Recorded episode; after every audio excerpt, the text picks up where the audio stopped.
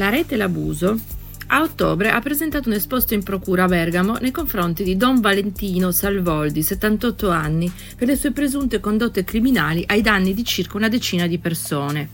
Si definisce un mendicante d'amore Don Valentino Salvoldi, sacerdote della diocesi di Bergamo. Dopo essere stato missionario in Africa, torna in Italia e all'inizio degli anni novanta comincia a organizzare campi per giovani adulti. Ben presto però decide di rivolgersi agli adolescenti perché sostiene è quella l'età in cui si forma la persona e dopo è tardi per cambiare. Li invita a cercare la verità, a viaggiare e a scegliersi un maestro di vita che li guidi. Proprio questo è il rapporto che lui instaura con i suoi prediletti, a cui rivolge attenzioni speciali, baciandoli sulla bocca e portandoseli nel letto per un riposino o per la confessione.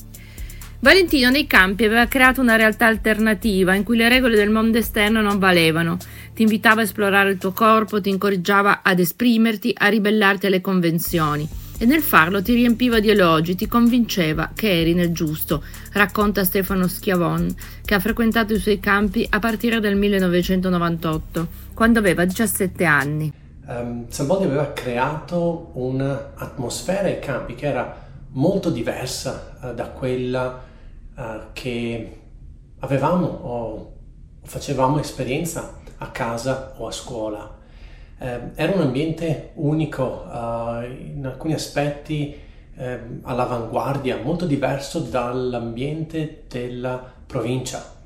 Credo che Salvoldi ci aveva manipolato emotivamente prima di averci abusato fisicamente. Da un certo punto di vista il trauma è come un cancro, è presente e cresce, ma non lo si sente. Io mi sono reso conto di ciò che mi era successo grazie a dei corsi che ho fatto qui all'università, eh, dei corsi di formazione sugli abusi e sulla differenza di potere che c'è tra un insegnante, un adulto e dei giovani adulti, degli studenti. Sono riuscito a trovare il coraggio per parlare con uh, la mia famiglia. Ho una moglie e due figli eh, meravigliosi e non voglio che quello che è successo a me accada a loro e volevo dargli un esempio uh, di come si può reagire uh, anche se dopo tanti anni a un'ingiustizia uh, subita. Credo che Um, aver parlato uh, prima con la mia famiglia, poi con i ragazzi uh, dei campi e ora con la Rete L'Abuso e la stampa mi abbia permesso di liberarmi uh, dalla morsa che Salvoldi aveva stretto intorno alla mia psiche. Invece alcune delle vittime sono cresciute, hanno studiato e oggi parlano e vogliono riscattarsi di quella violenza. Abito negli Stati Uniti da molti anni e mi piacerebbe che la giustizia italiana, in questo specifico caso, si comportasse come quella americana. Vorrei che lo Stato intervenga, che valuti, che indaghi e che condanni. Negli Stati Uniti hanno accettato quello che gli scienziati hanno dimostrato nel loro lavoro. In alcuni casi ci vogliono uh, molti decenni per elaborare l'abuso e trovare il coraggio di parlare. Credo che la giustizia debba venire dallo Stato, non dalla Chiesa. Pensare che la Chiesa possa indagare e giudicare è ingenuo, perché c'è un conflitto di interesse troppo forte. Credo che per una giustizia vera debba essere un'entità indipendente a, a valutare e a giudicare il caso. Don Salvoldi ha modi informali, sa come conquistarsi la fiducia dei ragazzi quando evoca culture lontane in cui l'amore non è mai proibito, ma sempre generoso, prolifico, senza barriere. Aveva trentacinque anni più di me e quando mi baciava era sgradevole, ma lo accettavo come parte dell'esperienza speciale che lui proponeva, dice Andrea Travani, un'altra vittima all'epoca minorenne. Soprattutto quel prete che pare così colto ripete ai suoi preferiti che loro hanno menti superiori e sono destinati a realizzare grandi cose. Alla molestia sessuale si somma quindi la manipolazione psicologica. Il rapporto fisico era la conseguenza dell'appartenere alla sua elite. Mentre mi toccava continuava a dirmi che ero unico e avevo qualità straordinarie. Mi faceva il lavaggio del cervello, spiega Travani.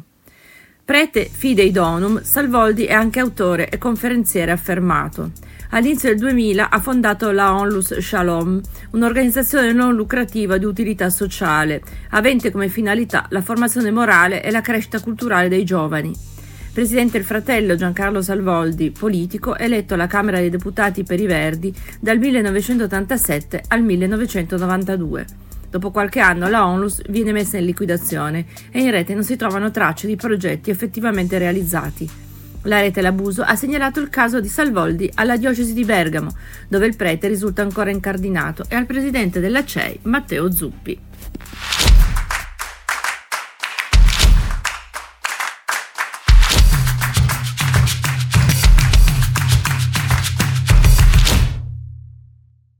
La sentenza è diventata definitiva e don Vincenzo Esposito è stato condannato a cinque anni per induzione alla prostituzione minorile. Lo hanno condotto in carcere dopo che la Cassazione ha dichiarato inammissibile il ricorso della difesa. I legali stanno valutando se rivolgersi alla Corte Europea dei Diritti dell'Uomo perché al sacerdote non sarebbe stato garantito un equo processo.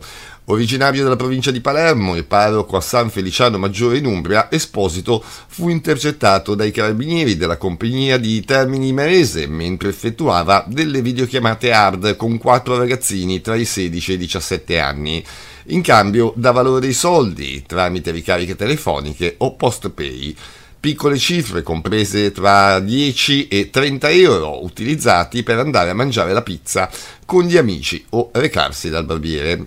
Esposito, il cui fine pena è previsto nel duemilaventisei, dovrà risarcire i familiari dei ragazzini in parte civile con l'assistenza degli avvocati Francesco eh, Paolo Sanfilippo, Giuseppe Canzone e Caterina Intile.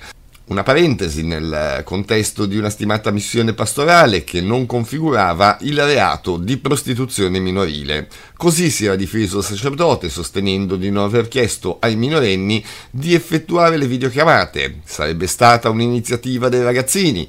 Esposito si limitava a guardare gli adolescenti in atteggiamenti intimi prima di servire messa o celebrare un funerale.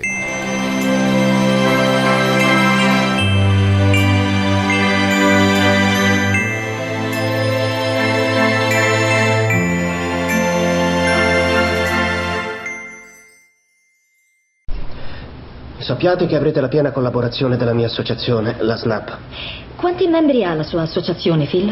Eravamo undici al nostro ultimo incontro. Ah, no, uh, dieci. Karen si è trasferita. C'era una donna nel vostro gruppo? Certo, per forza. Non c'è discriminazione, non quando fanno abusi. E non c'entra niente con l'essere gay. Sono soltanto dei preti che usano il collarino per violentare. Bambini, maschi e femmine. Avevo undici anni e divenni la preda di padre David Holley a Worcester. Lui non pregava per me, lui mi predava. Qualcuno di voi è cattolico? Uh, sì, di formazione sì, ma ora frequento la chiesa presbiteriana di mia moglie. Non sono praticante. A volte capita che vada in chiesa con mia nonna. Diciamo che come formazione siamo tutti cattolici, però adesso... Non molto. Va bene, allora ascoltate. Se sei un bambino povero di una famiglia povera, la religione conta moltissimo. E se un prete ti presta attenzione, è una grande cosa. Ti fa raccogliere i libri dei canti, gettare la spazzatura e ti senti speciale. È come se Dio chiedesse di dargli una mano. Così è un po' strano quando ti racconta una barzelletta sporca, però adesso avete un segreto in comune. E così stai al gioco. Poi arriva una rivista porno e tu stai al gioco. Tu stai al gioco, tu stai al gioco, finché un giorno arriva a chiederti di fargli una sega oppure un pompino. E tu stai al gioco anche in quel caso, perché tu ti senti in trappola, perché lui ti ha circuito. Come puoi dire no a Dio? Vedete, è importante capire che non è solo un abuso fisico, ma anche un abuso spirituale. E che quando un prete ti fa questo, ti sta rubando anche la tua fede. Così chiedi aiuto alla bottiglia o a una siringa. E se non funzionano ti butti da un ponte. Per questo ci chiamiamo sopravvissuti. Avete letto il libro di Jason Berry sul caso Goethe in Louisiana? Eh, go, come ha detto? G A U T H E. Sì, e parlate con Richard Sipe. Ha lavorato in un centro di cura della chiesa, è un ex prete, ha sposato una suora. Ah, ecco. La sua testimonianza sul caso Cos. Uh, sì, cos'è un centro di cura? È dove mandano i preti quando li beccano. È tutto qui dentro la scatola, vi avevo già spedito tutto cinque anni fa. Sono passati ventuno anni da quando negli Stati Uniti scoppiò il caso Spotlight, lo scandalo degli abusi sessuali su minori da parte di preti cattolici, che spinse la conferenza episcopale del paese a redigere la prima carta per la protezione dei bambini e dei giovani nella Chiesa, che consentiva di rimuovere i membri del clero colpevoli, e alle diocesi venne chiesto di collaborare con le autorità civili in casi di violenza contro i minori in nome della trasparenza. In cinque lustri tanto è cambiato, e anche il Vaticano ha introdotto politiche per proteggere le vittime, collaborare con le autorità giudiziarie in diversi paesi e riflettere sulle cause profonde dello scandalo, vale a dire l'abuso di potere e di coscienza e la tendenza della Chiesa a difendere l'istituzione a tutti i costi. Il nuovo approccio vaticano è comunque molto limitato. Nella realtà di migliaia di diocesi sparse in tutto il mondo, la segretezza spesso prevale sulla ricerca della verità. La Chiesa cattolica italiana sembra essere insuperabile nel mantenere un rigido voto di silenzio. Negli ultimi anni si è distinta per la tendenza a lasciare le cose come stanno, sperando che i problemi prima o poi svaniscano. Ma alla fine questo non è stato possibile con lo scandalo degli abusi, soprattutto quando divenne chiaro che avrebbe continuato ad allargarsi e a travolgere la Chiesa in molti paesi. In Francia, Germania, Australia, Austria, Belgio e altri stati sono state avviate commissioni indipendenti o ci sono stati comunque sconvolgimenti all'interno delle chiese. In Italia sono stati pubblicati due report sugli abusi da parte della conferenza episcopale, ma chi sperava in una svolta verso la verità e la giustizia è rimasto deluso. Si tiene conto solo dei casi di abusi denunciati ai centri di ascolto ad hoc nel biennio duemilaventi duemilaventuno, escludendo quelli pervenuti alla magistratura o a terzi. Durante questo periodo di tempo ridicolmente breve, nel pieno della pandemia di covid diciannove, sono stati segnati ottantanove casi di abusi da trenta centri, ed è stata completamente esclusa ogni possibilità di creare commissioni indipendenti.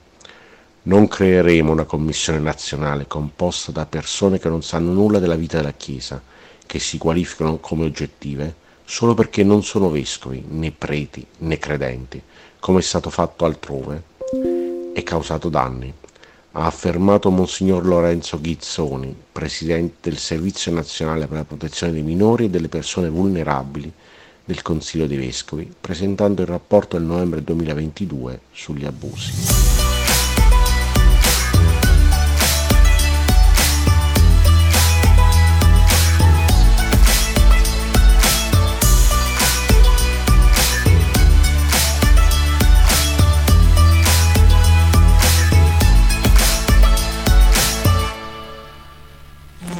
Tutte le religiose della comunità Loyola, cofondata dall'ex gesuita e noto mosaicista sloveno accusato di abusi sessuali Marco Ivan Rupnik e da Ivanka Hosta e recentemente sciolta dal Vaticano, torneranno allo stato laicale. Una conclusione per nulla scontata anche dopo il recente scioglimento della comunità da parte del Vaticano, come se si affermasse che un carisma autentico non c'è mai stato e che ai voti pronunciati non viene più riconosciuta una validità. A rivelare i dettagli del provvedimento, che non è stato pubblicato, è colui che della comunità Loyola è stato il commissario per due anni, il vescovo ausiliare di Roma, Monsignor Daniele Libanori. In un'intervista rilasciata all'agenzia A C I Prensa il ventidue dicembre e ripresa dalla Catholic News Agency, Libanori ha anche rivelato che sarà istituito un fondo per assistere le donne che appartenevano alla comunità al momento del suo scioglimento. La comunità Loyola, creata in Slovenia negli anni Ottanta da Ivanka Hosta e Rupnik, accusati di aver commesso per decenni gravi abusi sessuali, spirituali e psicologici sulle consorelle, è stata sciolta dal Dicastero per gli istituti di vita consacrata e le società di vita apostolica lo scorso ottobre, dopo la lunga indagine condotta da Monsignor Libanori, il quale ha affermato che coloro che ne facevano parte sono allo stesso tempo dispensate dai voti religiosi e ritornano allo stato laicale, trovandosi quindi nelle stesse condizioni di tutti i laici. Nessun risarcimento invece previsto, dal momento che, ha spiegato Libanori, bisogna distinguere tra lo scioglimento dell'istituto e gli abusi attribuiti a Marco Rupnik. E fino a oggi non c'è l'ombra di processi, sentenze o condanne a carico di Rupnik, nonostante Papa Francesco abbia deciso di derogare alla prescrizione per i presunti abusi sessuali denunciati, rendendo così possibile un processo. Tuttavia, il patrimonio intestato alla comunità di Loyola, ha affermato Libanori, servirà a creare un fondo per l'assistenza di tutte le suore che erano incardinate nella comunità al momento della soppressione. Ivanka Hosta, che ha servito dal millenovecentonovantaquattro come superiora generale della comunità di Loyola, è stata rimossa a giugno di quest'anno dal suo ruolo e le è stato proibito di contattare le attuali o ex suore per tre anni. Quanto a Rupnik, espulso lo scorso giugno dalla Compagnia di Gesù, ma solo per disobbedienza ai provvedimenti restrittivi imposti dall'ordine, oggi è attivo come prete, essendo stato incardinato nella diocesi di Capodistria, nella sua Slovenia.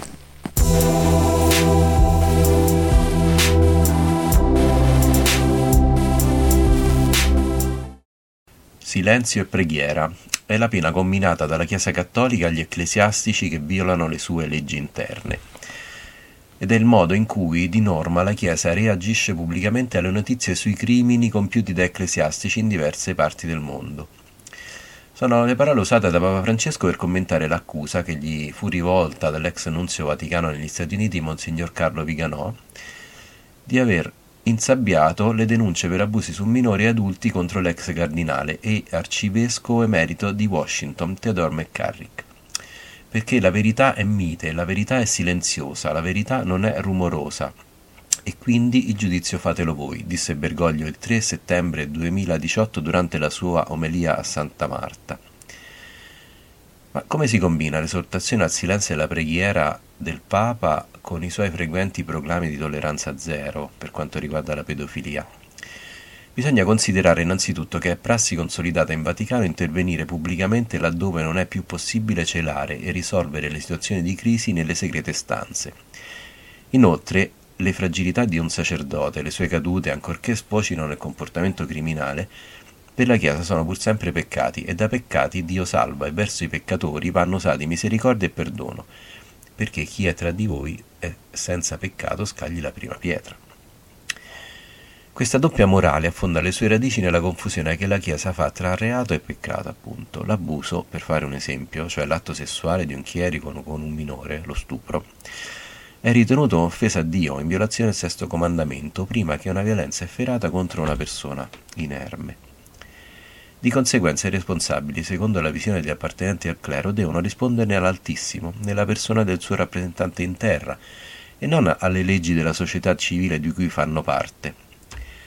Oltretevere la chiamano giustizia, una giustizia, diciamo noi, che piega le esigenze della carità alle convenienze della monarchia papale, e che si fonda sulla convinzione che il più violento dei crimini nei confronti di un bambino o una bambina sia prima di tutto un delitto contro la morale, appunto, e come tale viene trattato. Il punto non è tanto evitare che un pedofilo ghermisca la sua preda, ma che un prete con la sua vittima facciano del male a Dio. È questo che è intollerabile per Papa Francesco, sta qui la sua tolleranza zero, la tolleranza zero del pontefice tanto esaltato anche dai progressisti in Italia. È pertanto lecito chiederci, ma perché tanto odio nei confronti dei bambini?